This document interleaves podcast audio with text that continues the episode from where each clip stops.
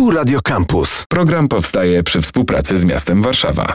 Wola tym razem e, w stacji Warszawa będziemy przyglądali albo przyglądały, bo w studiu Ewelina Bartosik z Wolskiego Centrum Kultury. Dzień dobry. Dzień dobry. Ale po drugiej stronie, mam nadzieję, słuchacze różnej płci, więc ustalmy, że będziemy się przyglądali e, pewnemu wycinkowi tej dzielnicy. Będzie to osiedle Koło. Reprezentujesz Wolskie Centrum Kultury, ale tym adresem, który może pozwolić trochę inaczej spojrzeć na Koło, jest Obozowa 85 i działający tam dom społeczny, czyli najstarszy dom kultury w Warszawie. E, próbowaliśmy ustalić właściwie, e, jak określać e, nasz jubileusz, jakby z czego wynika te 85 lat. I okazało się, że jesteśmy najdłużej działającym w jednym miejscu domem kultury w Warszawie. Wiem, że to jest jakby piętrowe, ale tak, z tego wynika nasze 85-lecie. A skoro jest to budynek na kole, to czy zalicza się do którychś z tych wyjątkowych budynków? Bo osiedle koło przyciąga tych, którzy chcieliby na modernistyczną architekturę spojrzeć, y, tych, których jakoś grzeje nazwisko projektantów y, cyrkusów Heleny i Szymona, ale też pozostałych wolskich osiedli, czyli innymi osiedla Tor i BGK, więc obozowa 85. Y, aż się prosi, żeby spuentować to hot or not architektonicznie. Zdecydowanie hot, e, zwłaszcza latem. Próbujemy przetrwać e, w klimatyzowanym pomieszczeniu. Znajdujemy się w budynku zaprojektowanym najprawdopodobniej nie przez głównych e, projektantów osiedla Tor, czyli Piotrowskiego i Brukalską, ale przez Helenę Syrkus w, w jej własnej osobie. Więc sam budynek jest, jest przedwojenny, powstał w 1937 roku. No rzeczywiście jest absolutnie jakby sztandar sztandarowym przykładem architektury, urbani- y, architektury modernistycznej i pod względem y, jakby formy, czyli przed budynkiem mamy takie piękne kolumny podtrzymujące bryłę. Y, mamy też dużo, dużo rytmów na tym budynku, ale mamy też połączenie jakby fizyczne części mieszkalnej i części, w której znajduje się dom kultury, więc jakby znowu jesteśmy takim organizmem. Tak. Ja przywołałam ten adres y, jako takie miejsce soczewkę, od którego być może można zacząć poznawanie historii osiedla Koło, poza tymi wszystkimi spacerami, które, jeżeli ktoś jest w takiej bańce warszawianistycznej, to pewnie widuje mnóstwo zdjęć, mnóstwo wycieczek, które się architektonicznych, które się tymi śladami y, odbywają i tymi ulicami, ale zmierzam do tego, że u was między innymi wystawa w poszukiwaniu idei osiedla społecznego, która o kole mówi, też mikrowystawy, o których opowiemy i mnóstwo innych działań, które e, przeróżne światła na osiedle koło rzucają. I to, co z kolei e, mnie jakoś tak zatrzymało, to takie podkreślanie społecznego wkładu w powstawanie tych wystaw, partycypacji mieszkańców i od razu wnioskuję, że jakaś taka duża identyfikacja z tym miejscem musi być. Coś w mieszkaniu na kole być musi. Potwierdzasz? Tak, jak najbardziej. E, wydaje mi się, że mm, to ta metafora, która najbardziej mnie jakoś rozczula, e, która najczęściej pojawia się w obserwacjach mieszkańców, to to, że to jest takie miejsce trochę uzdrowiskowe. To znaczy, tam jest zupełnie inne powietrze, zupełnie inaczej działa miasto, które ma parki, las, e, jest o wiele chłodniejsze. Niższą zabudowę też, tak, jak niższą zabudowę, mhm. Tak, tak, tak, tak, niższą zabudowę. No rzeczywiście te społeczności, przynajmniej przynajmniej powiedzmy dwa pokolenia, trzy pokolenia wstecz czują się bardzo mocno zakorzenione też w tym miejscu. Mają do opowiedzenia właśnie mnóstwo historii o tym, jak tam się mieszka, jak się, jak się doświadcza tej przestrzeni. No ale też, y, no tak jak powiedziałaś, architektonicznie to jest jakby bardzo spójna przestrzeń, y, bardzo charakterystyczna. Y, no, z mnóstwem też takich śladów po, po różnego typu innowacjach społecznych, o których opowiadamy na naszych mikrowystawach i wystawie. Mm, bo okazuje się, że koło jest takim miejscem, e, ponieważ jest na uboczu, no to swobodnie można było na nim eksperymentować e, i wydaje mi się, że można śmiało powiedzieć, że też osiedla robotnicze tamtejsze są rodzajem takiego społecznego eksperymentu, który się udał, co pokazuje nasza, nasza wystawa w poszukiwaniu idei osiedla społecznego. Jakieś jeszcze takie procesy urbanistyczne, architektoniczne, społeczne pod hasłem eksperyment przychodzą ci do głowy? No na pewno Dom Kultury Dziecka, który funkcjonował tam od lat od 50, 54 roku i był e, prawdopodobnie e, pierwszym domem kultury adresowanym e, do dzieci i młodzieży, jakby w pełni skupionym na ich potrzebach. Mamy tam też takie bardziej e, sentymentalno e, rozczulające eksperymenty, jak na przykład w czasy dla seniorów e, w ogrodach działkowych. Tak. Ktoś przyjeżdżał tam wypoczywać? E, tak, słuchaj, od 69 roku do w zasadzie roku przedpandemicznego, co roku dwa turnusy osób samotnych, starszych przyjeżdżały na działki, żeby wziąć udział w koncercie, w odczycie dotyczącym tego, jak się zdrowo odżywiać, żeby pograć w karty. Przyjeżdżali właśnie na takie półkolonie, e, rano, po południu wracali do siebie do domu po obiedzie. Także no, to są takie właśnie bardzo bliskie społecznemu życiu, eksperymenty, które, które tam e, obserwujemy. No i oczywiście przedwojenna wystawa e, Banku Gospodarstwa Krajowego, która no była też e, takim no, bardzo ważnym głosem dotyczącym mieszkalnictwa powojennego, która okazała się bardziej wypowiedzią w sferze idei, ale nadal myślę, że bardzo ciekawą. Tak, jakby oprócz kilku innych przykładów w Europie, to nie przypominam sobie takiej, takiego wspaniałego przedsięwzięcia. Przejdę do waszych wystaw, bo y, jeszcze jakoś tak zatoczę koło wokół tego pytania ponownie, bo hmm. one powstają w dużej mierze z udziałem mieszkańców. I czy to rzeczywiście tak prosto działa? To znaczy zwracacie się do nich z prośbą o zdjęcia, wspomnienia, opowieści, filmy i natychmiast tłumy y, przybywają do was z materiałami? Czy to tylko tak, y, takie wrażenie sprawiacie dzięki temu, jak się komunikuje wszystkie wasze działania? No, możesz tak, wiesz, to porównać do swojej pracy dziennikarskiej, że jak szukasz osoby do jakiegoś tematu, no to tam, wiesz... E, ktoś trzeba, się zawsze tak, znajdzie. Tak, trzeba tak. tam pogrzebać, poskrobać i, i, i, i, po jakimś czasie ktoś się wyłoni. No mówiąc poważnie, to no, używamy różnych dróg dotarcia do, do, do mieszkańców. E, przy okazji głównej wystawy w poszukiwaniu idei osiedla społecznego y, używaliśmy i ogłoszeń, i jakby marketingu szeptanego i wyruszyliśmy z taczką, e, jakby, jakby literalnie taczką w teren i zaczepialiśmy ludzi. A czemu miała służyć taczka? Tak budzić sympatię, czy chcieliście jeszcze coś pobierać od tak, mieszkańców? Znaczy, z tego, co, co, pamiętam, e, wymyśli, czy to Adam Kadnacji, z którym pracuję też w Wolskim Centrum Kultury, użył tej taczki przy okazji innych konsultacji społecznych. Chodziło o to, żeby mieć jakby dużo miejsca. Myślałam, do... że wywieźć kogoś na taczce. I... No, no przy tej okazji parę osób, które były dla nas niemiłe. mieliśmy ochotę na tej taczce e, wywieźć, ale e, no, głównie służyło nam to do tego, żeby mieć e, dużo przestrzeni do prezentacji mapy, bo też jakby wychodzimy takiego założenia, że wspomnienia same się nie, nie ujawnią. Po prostu potrzeba jakiegoś takiego, e, za przeproszeniem, triggera e, wizualnego, żeby, żeby łatwiej ludziom było sobie różne rzeczy przypomnieć i uporządkować. Mm, no a poza tym to jest też e, jakby bardzo prowokacyjny obiekt. Jakby jak ludzie widzą taczkę, no to jak mają jakąś taką minimalną otwartość i ciekawość, to podejdą i zapytają, co kaman i, i tym chętniej e, się otworzą przed nami i opowiedzą nam coś o swoim miejscu zamieszkania, czyli w tamtym przypadku o kole. Czyli staracie się i ta odpowiedź przychodzi. Tak, wracając do twojego pytania, tak, bo oczywiście e, poszłam tak na okrętkę. Tak, no staramy się, przychodzą, bardzo mocno też działamy, czyli ja teraz uruchomiłam taką akcję zgłaszania się bezpośrednio do ludzi, którzy są aktywni na grupach lokalnych na Facebooku i komentują różne archiwalne zdjęcia i też bardzo chętnie odpowiadają, że, że tak, że, że jak najbardziej chętnie się spotkam.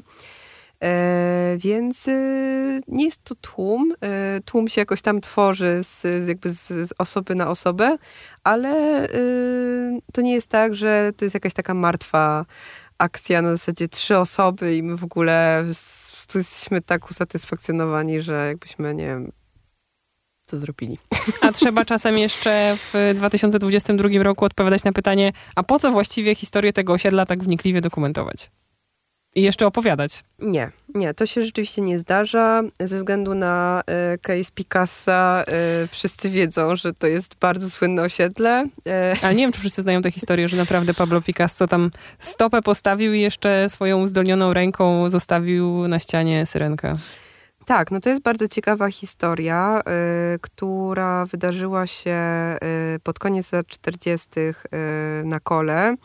Y, Picasso przyjechał, jako że był związany z środowiskami lewi lewicowymi, do Warszawy na kongres intelektualistów w obronie pokoju. Oczywiście trafił na osiedle cyrkusów ze względu na to, że był to sztandarowy projekt, tak naprawdę odpowiadający potrzebom y, robotników. I tam w jednym z mieszkań namalował e, syrenkę. Mm, syrenkę, która, jak wszyscy wiemy, jest symbolem Warszawy, więc to był taki gest e, jakby wzmacniający jego, jego sympatię dla, dla tego miasta. Ponieważ było to mieszkanie prywatne, rodzina, jakaś rodzina się tam e, oczywiście zagnieździła w pewnym momencie i ponieważ non-stop pojawiali się kolejni chętni, żeby tą tą syrenkę obejrzeć. A to było przed Instagramem, więc co by było to, dziś? No właśnie, to było, no właśnie, wtedy prawdopodobnie ten budynek zostałby za, zadeptany, zrobiłaby się taka wielka niecka w ziemi pod wpływem tych kolejnych kroków. No i y, nie mogli normalnie żyć po prostu i napisali do lokalnych władz y, pismo z prośbą, żeby zamalować ten rysunek, tą grafikę. Oczywiście nie było wtedy takich technik, aczkolwiek możliwe, że były, tylko że nie zostały użyte, żeby wyjąć jakby kawałek ściany, na której e, znajdowało się dzieło Picassa. Grafika została zamalowana no, kilka lat tak naprawdę po, po tym, jak powstała. No, ta rodzina odetchnęła z ulgą, no ale jakby jedyny ślad e, po, po jakby oryginalnej syrence namalowanej przez, narysowanej e, przez Picassa mamy tylko i wyłącznie na zdjęciach, także jakby nie mamy dostępu do oryginału. No ale właśnie Picasso, lewicowość, osiedle robotnicze, jakby to y, Helena i Szymon Syrkusowie, moderniści, jakby to są te hasła, wokół których mieszkańcy już y, wiedzą, że jakby krąży ich, ich miejsce zamieszkania, też widzą bardzo dużo wycieczek, spacerów, e, więc raczej nie mają wątpliwości, że to jest y, wyjątkowe miejsce, do którego ciągną różni eksperci, ekspertki. To wejdźmy teraz y, do obozowej 85 domu społecznego i oprowadź nas proszę krótko po wystawie w poszukiwaniu idei osiedla społecznego. Przede wszystkim ważna informacja, jak wejdziecie na obozo do obozowej 85, do budynku, to rozglądajcie się już na klatce schodowej. E, tam e, eksperymentujemy właśnie z przestrzenią klatki, e, która no, wydaje się czymś zupełnie, no jakby w kontekście wystaw, e, zupełnie jakby karkołomnym. E, ale już tam pokazujemy dwie, dwie mikrowystawy. Jedna dotyczy sportu na kole, a druga dotyczy tego, jak zmieniała się przestrzeń osiedla koło w różnych dekadach i, i z czego naszym zdaniem, aczkolwiek nie jest to zdanie urbanistów, socjologów, z czego to wynika, przyglądając się wspomnieniom mieszkańców.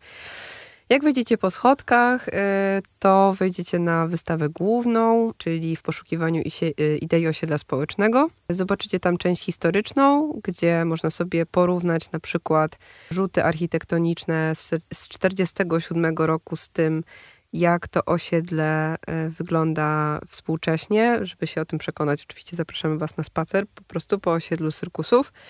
Przywołujemy trochę cytatów z, z architektów związanych z grupą Presence, czyli właśnie grupą, która y, projektowała to miejsce. A następnie, jak już przejdziecie przez część historyczną, y, możecie przeczytać mnóstwo wspomnień mieszkańców i zobaczyć zdjęcia archiwalne, które porównują właśnie idee architektów z tym, jak w rzeczywistości się to udało albo się nie udało. Nie jest to naszym zabiegiem e, w kierunku budowania jakiejś laurki, ale rzeczywiście e, z wypowiedzi mieszkańców wynika, że projekt osiedla społecznego w przypadku osiedla koło e, jak najbardziej się udał. W ostatniej części naszej wystawy y, działa coś, co nazywamy galerią VR. Tam można zobaczyć spacery peryskopowe, czyli coś, co oznacza, że za pomocą kamery 360 stopni. Weszliśmy w przestrzeń miasta, nagraliśmy punkty pokazujące współcześnie, jak te miejsca wyglądają. I za pomocą gogli VR-owych możecie sobie po pierwsze zobaczyć to miejsce, a po drugie wysłuchać wspomnienia mieszkańca czy mieszkanki, jak to miejsce wyglądało wcześniej. Czyli chodzimy współcześnie, ale słuchamy historii sprzed lat. Dokładnie, tak. Y, bo też jakby staramy się eksperymentować z różnymi formami pokazywania przeszłości i pamięci. E, no i VR jest e, takim, e, takim językiem, który, który staramy się teraz mocniej eksplorować, głównie dzięki współpracy z Mateuszem Kowalczykiem. E, artystą wizualnym. No ale oprócz tego jakby staramy się włączać do doświadczenia tej wystawy w ogóle inne zmysły, czyli między innymi dźwięk, bo też na naszej wystawie e, swoją pracę pokazywała Diana Lelonek, e, ale też z Marcinem, współpracujemy z Marcinem Dymitarem, z którym między innymi odbył się jeden z, z bloków urbanistycznych, ale też fala dźwięku. Kolejna rzecz, którą którą robimy tym razem we współpracy z działem artystycznym naszego Domu Kultury. Więc to wszystko składa się w ogóle na coś, co nazywamy sobie roboczo laboratorium osiedla społecznego. E, jak mówią osoby, które słuchają o tym, co robimy, mówią, że jesteśmy takim urban labem, no więc w, w dwie osoby z, e, z Hanią Saba, z którymi pracuję na co dzień i z kilka innymi oczywiście też staliśmy się właśnie takim urban labem, czyli miejscem, gdzie na różne sposoby zastanawiamy się nad, nad miastem. To od razu do sportu odbije. Czy tam mhm. coś się udało uprawiać y, niestandardowego na kole? No nie wiem, jak, jakby, co jest w twoich standardowych e, dyscyplinach. No, e, wiadomo, jakieś tam piłki nożne, takie siatkówki, nie wiem, jakieś plażowe takie zajęcia. No, no, no, no takie rzeczy też, też jak najbardziej. Natomiast na przykład z osiedlem Koło związana bardzo ciekawa postać Jana Kowalczyka, który trenował na mm, hipodromie Legii na Kozielskiej, czyli bardzo, bardzo blisko dzisiejszego stadionu Olimpia. No i on y, był jokejem i był jokejem, który y, uczył się jazdy konnej od starego Ułana, y, więc generalnie w latach 60., kiedy zdobywał największe mistrzostwa, tak naprawdę siedział w nim duch pewnie z powstania listopadowego albo z powstania styczniowego. Także no na pewno był to symbol osiedla koło przez jakiś czas, ponieważ pan Kowalczyk w pewnym momencie stwierdził, że ponieważ był też żołnierzem, no, że będzie jakby manifestować e, swoje, swój, swój zawód, który wykonywał przez całe życie i e, chodził w mundurze e, w mundurze po, po osiedlu koło. Był taką drobną postacią, ale niezwykle charyzmatyczną. E, także między innymi, między innymi ta, ta dyscyplina sportowa pojawiła się, pojawiła się na naszej wystawie o sporcie. Mamy mikrowystawę, mamy wystawę główną w poszukiwaniu idei osiedla społecznego. Co jeszcze na obozowej 85, żebyśmy już mieli taki pełny obraz tego miejsca? No oprócz, oprócz tych rzeczy, które wymieniłaś, e, Hania Sabat, e, z którą współpracuję na co dzień w naszym zespole przy Obozowej, organizuje jeszcze blog urbanistyczny. To jest cykl rozmów z badaczami, pisarzami, aktywistami, którzy na bardzo różne sposoby zajmują się tematyką miejską. Blok urbanistyczny można sobie obejrzeć oczywiście u nas przychodząc na spotkanie, ale też staramy się zawsze organizować streaming, także na naszym Facebooku y, możecie raz w miesiącu, pod koniec miesiąca w czwartki obejrzeć, y, obejrzeć y, te rozmowy. No i poruszamy bardzo, bardzo różne kwestie. Teraz na przykład pod koniec roku będzie będzie, znaczy do tej pory poruszaliśmy między innymi tematy dźwięku w mieście, e, e, takich aktywizmów przyszłości, związanych z tym, jak mogą wyglądać nowe wspólnoty, E, też rozmawialiśmy o, e, o, o mieście w kontekście między innymi powieści Doroty Kotas, e, czyli takiego właśnie pisania bardzo intymnego o, o, o swojej najbliższej przestrzeni. Także zapraszamy Was do, do, do śledzenia naszego Facebooka i obserwowania kolejnych tematów, które, które będziemy poruszać. A jak nie Facebooka, to po prostu na koło. No Picasso dotarł to i myślę, że no słuchacze właśnie. stacji Warszawa też powinni takie kroki podjąć, jeśli na co dzień się nie poruszają w tych, w tych y, miejscach. Tak, ja zawsze to powtarzam, że to nie jest koniec świata, wbrew pozorom, aczkolwiek można mieć takie wrażenie, że, że trochę to jest bardzo, no tak, to jest daleko od centrum, ale można dojechać metrem, słuchajcie, zrobić sobie mały spacerek wzdłuż parku i już jesteście. Ewelina Bartosik dzisiaj do nas y, dojechała z Wolskiego Centrum Kultury, Obozowa 85, czyli Dom Społeczny. To jest miejsce, które nas dzisiaj skupiało, mam wrażenie, najmocniej. Dziękujemy bardzo. Dzięki. Program powstaje przy współpracy z miastem Warszawa. Radio Campus. Same sztosy.